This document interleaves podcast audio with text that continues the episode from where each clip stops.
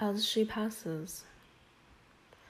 When I am sitting at the window, through the panes which the snow blurs, I see the lovely images, hers, as she passes, passes, passes by.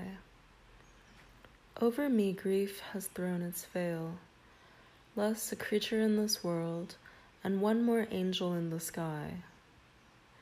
When I am sitting at the window, through the panes which the snow blurs, I think I see the image, hers, that's not now passing, passing by.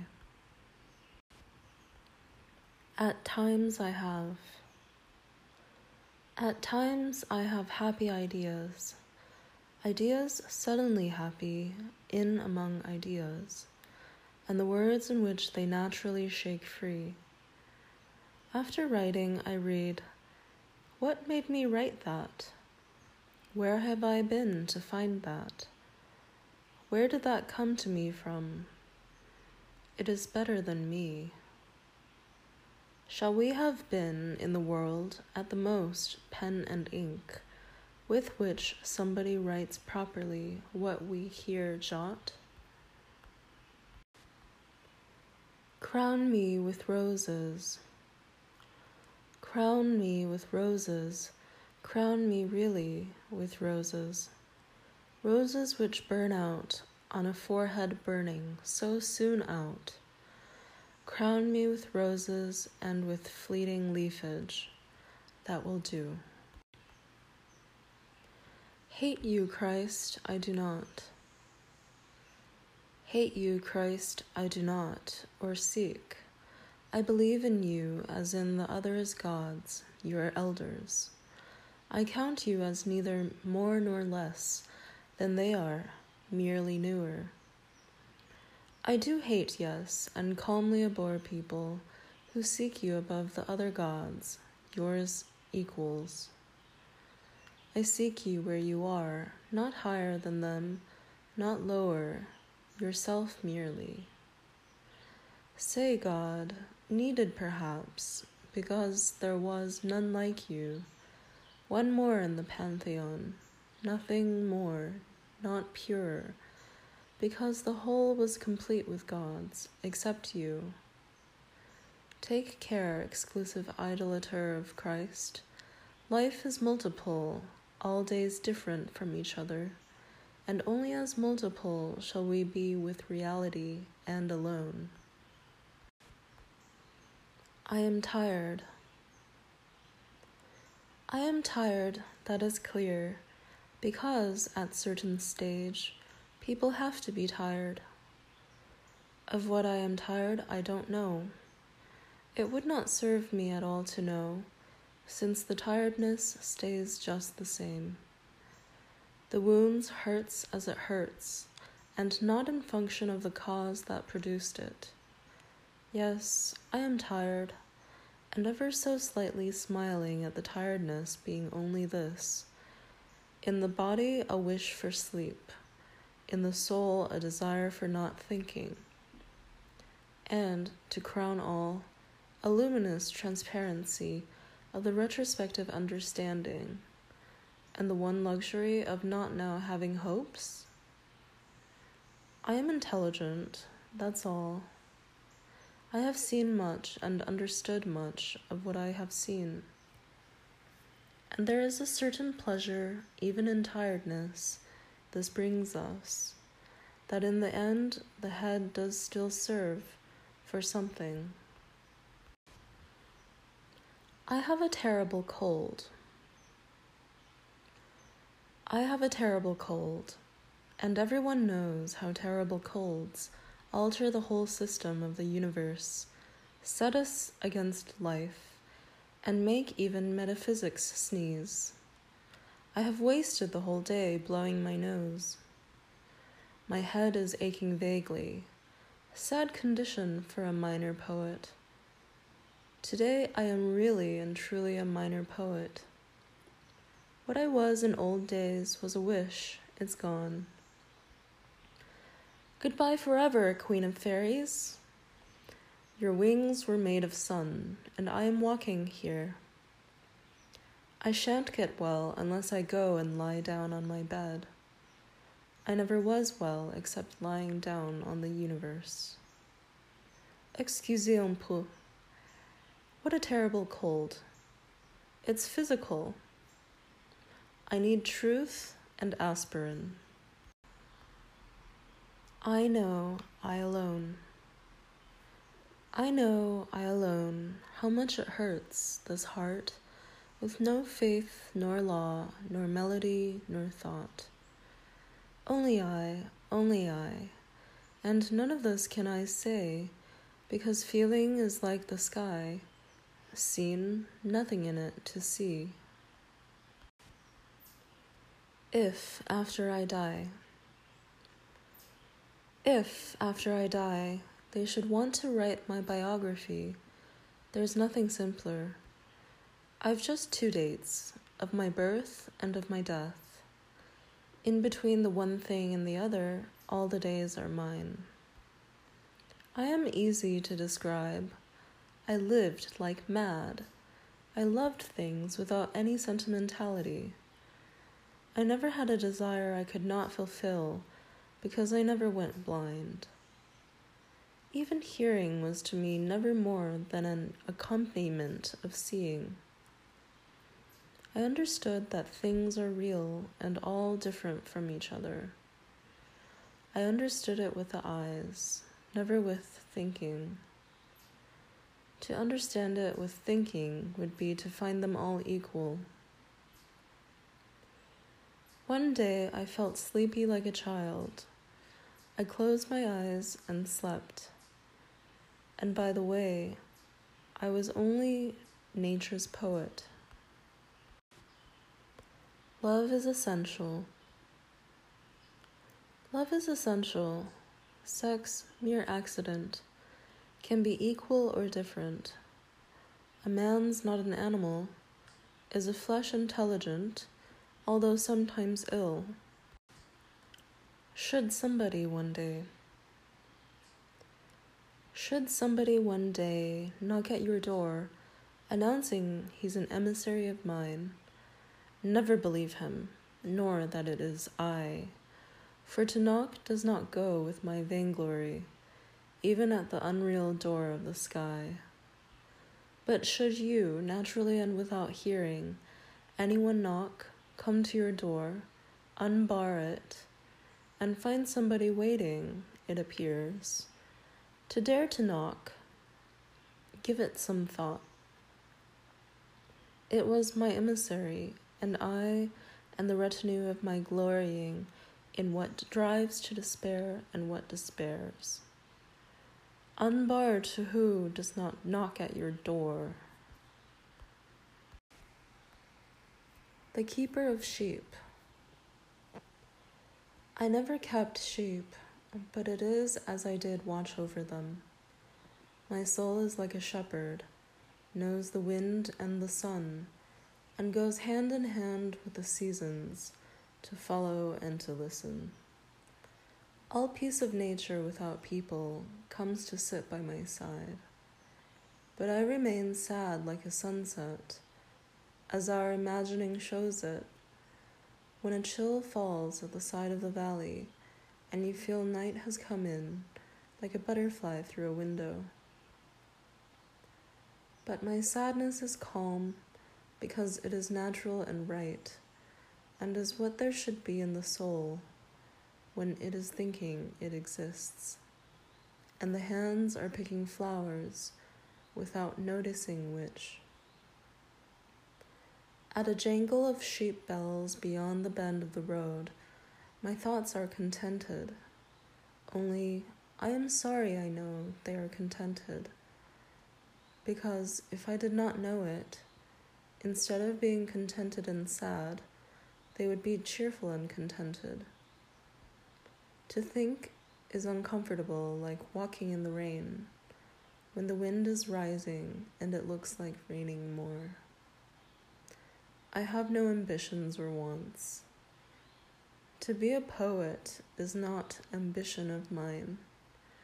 It is way of staying alone. There is ample metaphysics in not thinking at all. What do I know about the world? How should I know what I think about the world? If I were ill, I would think about it. What idea have I about things? What opinion do I have on causes and effects? What meditations have I had upon God and the soul and upon the creation of the world? I don't know. For me to think about that is to shut my eyes and not think. It is to draw the curtains of my window, but it has no curtains. The mystery of things? How should I know what a mystery is? The only mystery is there being somebody who might think about mystery.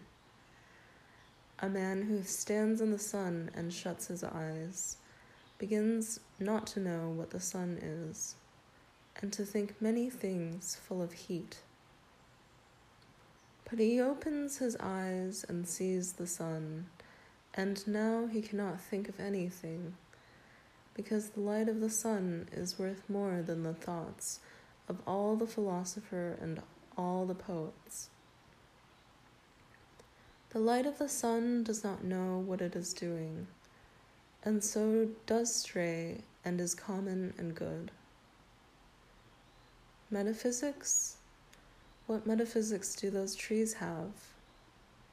That of being green and having crowns and branches and that of giving fruit at their hours, which is not what makes us think, us who don't know to be aware of them. But what better mes- metaphysics than theirs, which is not knowing why they live and not knowing they don't know? One wildly clear day, the kind when you wish you had done a pile of work not to have to do any that day. I caught sight, like a road ahead among trees, of what may be the great secret, that great mystery the false poets speak of. I saw that in no nature, that nature does not exist, that there are mountains, valleys, plains, that there are trees, flowers, grasses, that there are steams and stones, but that there's not a whole lot to which this belongs, that any real and true connection is a disease of our ideas. Nature is parts without a whole. This perhaps is that mystery they speak of. This was what, without thought or even a pause, I realized must be the truth, which all set out to find and do not find. And I alone, because I did not try to find it, found. I take myself indoors and shut the window. They bring the lamp and give me good night, and my contented voice gives them good night. Oh, that my life may always be this the day full of sun, or soft with rain, or stormy as if the word were coming to an end. The evening soft, and the groups of people passing, watched with interest from the window. The last friendly look given the calm of the trees, and then the window shut, the lamp lit, not reading anything, nor thinking of anything not sleeping, to feel life flowing over me like a stream over its bed, and out there, a great silence like a god asleep.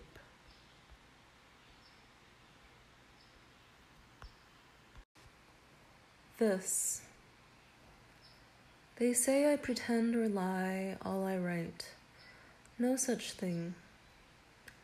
It simply is that I feel by imagining I don't use the heartstring.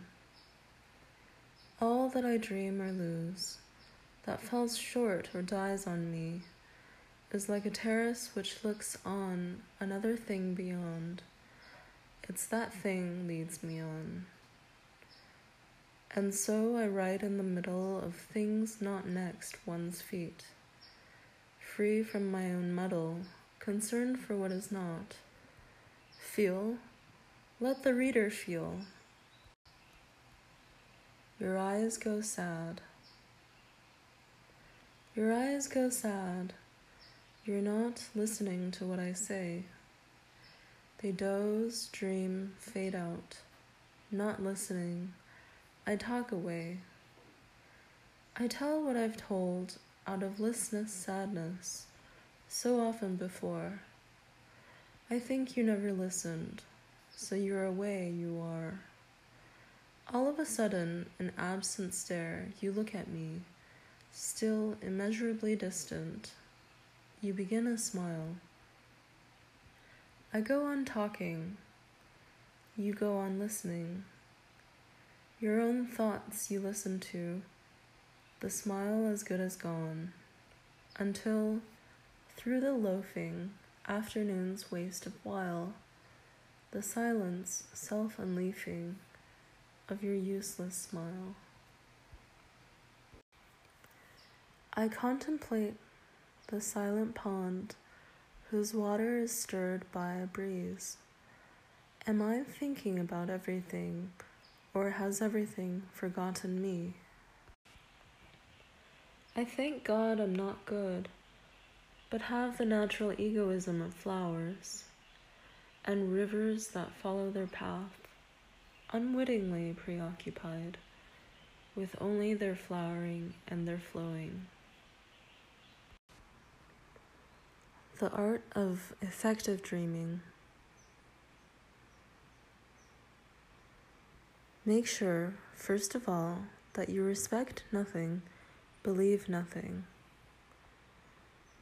But while showing disrespect, you should hold on to the desire to respect something. While despising what you don't love, you should retain the painful longing to love someone. And while disdaining life, you should preserve the idea that it must be wonderful to live and cherish it. Having done this, you'll have laid the foundation for the edifice of your dreams. Remember that you're embarking on the loftiest task of all. To dream is to find ourselves. You're going to be Columbus of your soul. You're going to set out to discover your own landscapes. Make sure you're on the right track and that your instruments can't mislead you. The art of dreaming is difficult because it's an art of passivity in which we concentrate our efforts on avoiding all effort. If there were an art of sleeping, it would no doubt be somewhat similar. Note that the art of dreaming is not the art of directing our dreams. To direct is to act. The true dreamer surrenders to himself, is possessed by himself. Avoid all material stimulants. In the beginning, you'll be tempted to masturbate, to consume alcohol, to smoke opium. This is all effort and seeking. To be a good dreamer, you have to be nothing but a dreamer. Opium and morphine are purchased in pharmacies. How can you expect to dream through them? Masturbation is a physical thing. How can you expect? Now, if you dream about masturbating, all fine and good. If you dream about smoking opium or taking morphine, and become intoxicated from the idea of the opium, of the morphine of your dreams, then you deserve to be praised. You are performing like a perfect dreamer. Always think of yourself as sadder and more miserable than you are. There's no harm in it.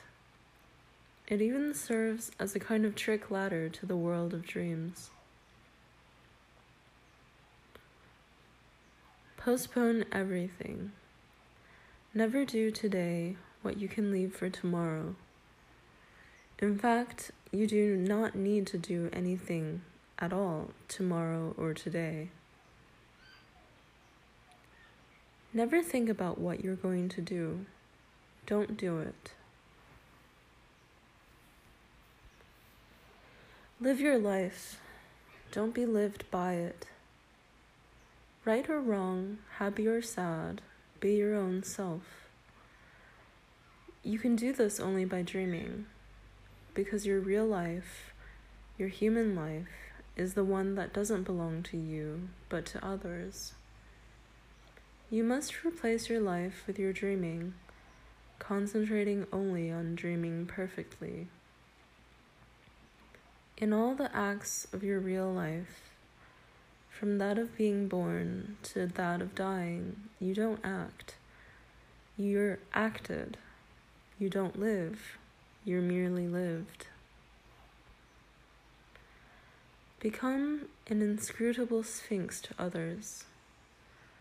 Shut yourself in your ivory tower, but without slamming the door. Your ivory tower is you, and if someone tells you this is false and absurd, don't believe it.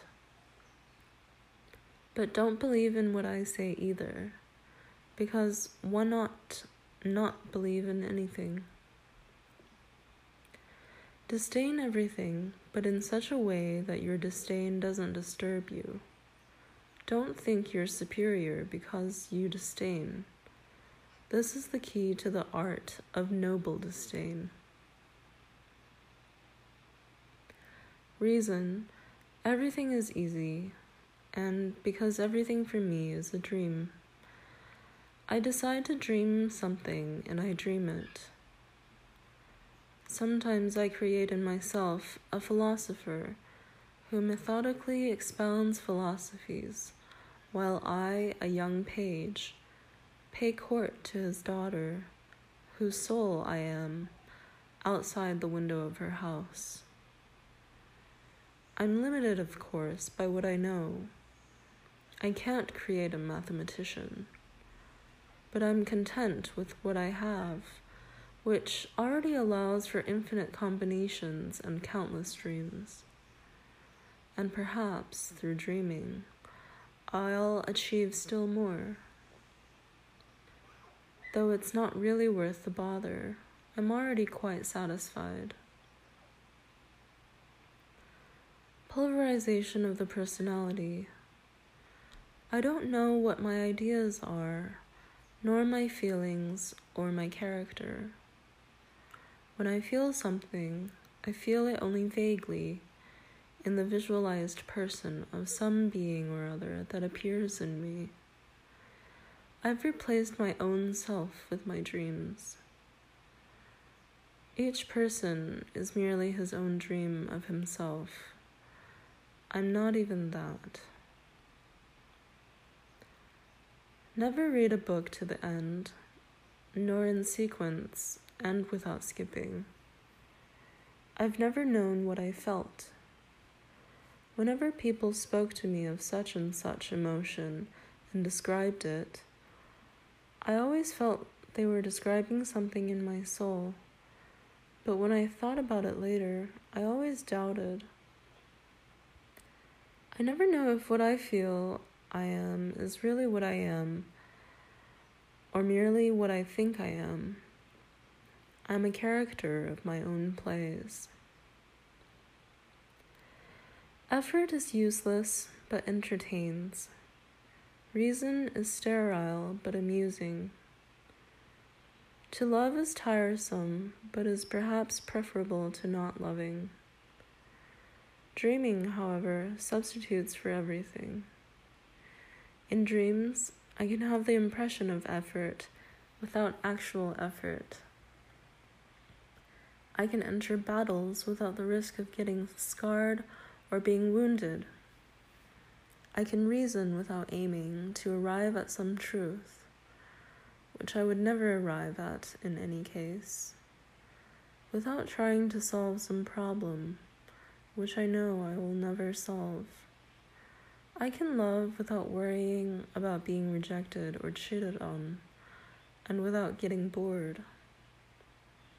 I can change my sweetheart, and she'll always be the same. And should I wish to be cheated on or spurned, I can make it happen, and always in the way I want, always in the way that gives me pleasure. In dreams, I can experience the worst anxieties, the harshest torments, the greatest victories. I can experience all of it as if it happened in life. It depends only on my ability to make my dreams vivid, sharp, real. This requires study and inner patience. There are various ways of dreaming. One is to surrender completely to your dreams without trying to make them clear and sharp. Letting yourself go in the hazy twilight of the sensations they arouse. This is an inferior, tiresome form of dreaming, for it's monotonous, always the same. Rather different is the clear and directed dream, but the effort expended on directing it makes the dream too obviously artificial. The supreme artist, the kind of dreamer I am, expends only the effort of wanting his dream to be such and such, in accord with his whims, and it unfolds before him exactly as he would have desired, but could have never conceived, because the mental effort would have worn him out. I want to dream of myself as a king. I decide all of a sudden that this is what I want, and lo and behold, I'm the king of some country. Which one and what kind, the dream will tell me. For I've so triumphed over my dreams that they always unexpectedly bring me what I want. By focusing more sharply I can perfect those scenes of life that come to me as only vague impressions. I would be utterly incapable of consciously picturing the Middle Ages of diverse eras on diverse earths that I've experienced in dreams. I'm amazed at the wealth of imagination that I never realized was in me. I let my dreams go their own way. They've become so pure that they always surpass my expectations. They're always even more beautiful than what I wanted. But only the most advanced dreamer can hope to reach this point. I've spent years dreamingly striving for this, and today I achieve it without effort. The best way to start dreaming is through books. Novels are especially helpful for the beginner. The first step is to learn to give in completely to your reading, to live totally with the characters of a novel. You'll know you're making progress when your own family and its troubles seem insipid and loathsome by comparison. It's best to avoid reading literary novels, which tend to divert our attention to the formal structure. I'm not ashamed to admit that this is how I started. Strangely enough, detective novels are what I read. I was never able to read romantic novels in any sustained way, but this is for personal reasons. I being romantically disinclined, even in my dreams. Let each man cultivate his particular inclination. Let us never forget that to dream is to explore ourselves. Sensual souls, for their reading matter, should choose the opposite of what I read. When the dreamer experiences physical sensation, when a novel, a novel about combat, flights, and battles leaves his body really exhausted and his legs worn out, then he has passed beyond the first stage of dreaming. In the case of the sensual soul, he should be able, without any masturbation except in his mind, to experience an ejaculation at the appropriate moment during the novel. Next, the dreamer should try to transfer all of this to the mental plane. The dreamed ejaculation, which I choose as the most violent and striking example, should be felt without actually happening. The fatigue will be greater, but the pleasure will be incomparably more intense. In the third stage, all sensation becomes mental. This increases the feeling of pleasure and also fatigue, but the body no longer feels anything. Instead of weary limbs, it's our mind, will, and emotions that become slack and sluggish. Having arrived thus far, it's time to advance to the supreme stage of dreaming. Third stage. Once our imagination has been trained, it will fashion dreams all by itself whenever we want. At this point, there's hardly even any mental fatigue. The dissolution of personality is total. We are mere ashes endowed with a soul but no form, not even that of water, which adopts the shape of the vessel that holds it. With this thoroughly established, complete and autonomous plays can unfold in us line by line. We may no longer have the energy to write them, but that won't be necessary we'll be able to create secondhand. We can imagine one poet writing in us in one way, while another poet will write in a different way. I, having refined this skill to a considerable degree, can write in countlessly different ways, all of them original. The highest stage of dreaming is when Having created a picture with various figures whose lives we live all at the same time, we are jointly and interactively all of those souls. This leads to an incredible degree of depersonalization and the reduction of our spirit to ashes.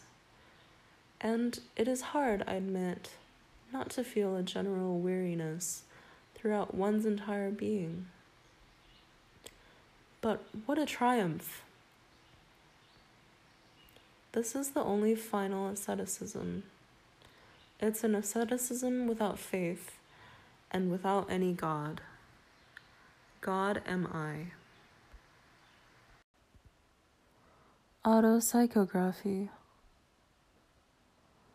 The poet is a man who feigns and feigns so thoroughly at last he manages to feign as pain the pain he really feels.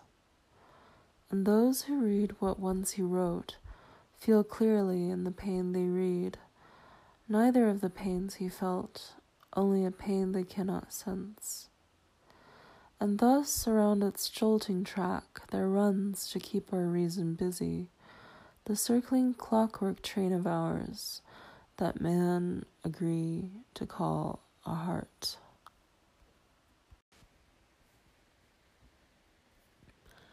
Across the visible skies run. We too of our lives must make one day. We never know, my Lydia, nor want to know of nights before or after the little while that we may last. To be great, be whole, Nothing that's you should you exaggerate or exclude. In each thing, be all. Give all you are in the least you ever do. The whole moon, because it rides so high, is reflected in each pool. Discontinuous poems. The frightful reality of things is my everyday discovery. Each thing is what it is. How can I explain to anyone how much I rejoice over this and find it enough? To be whole, it is enough to exist. I have written quite a number of poems and may write many more, of course. Each poem of mine explains it, though all my poems are different, because each thing that exists is always proclaiming it. Sometimes I busy myself with watching a stone. I don't begin thinking whether it feels. I don't force myself to call it my sister, but I enjoy it because of its being a stone. I enjoy it because it feels nothing. I enjoy it because it is not at all related to me. At times I also hear the wind blow by, and find that merely to hear the wind blow makes it worth having been born. I don't know what others will think who read this, but I find it must be good because I think it without effort and without the idea of others hearing me think, because I think it without thoughts, because I say it as my words say it.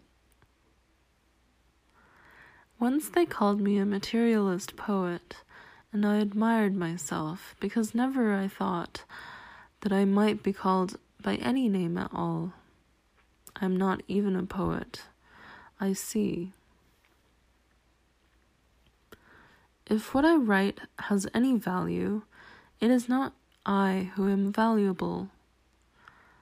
The value is there in my verses. All this has nothing whatever to do with any will of mine.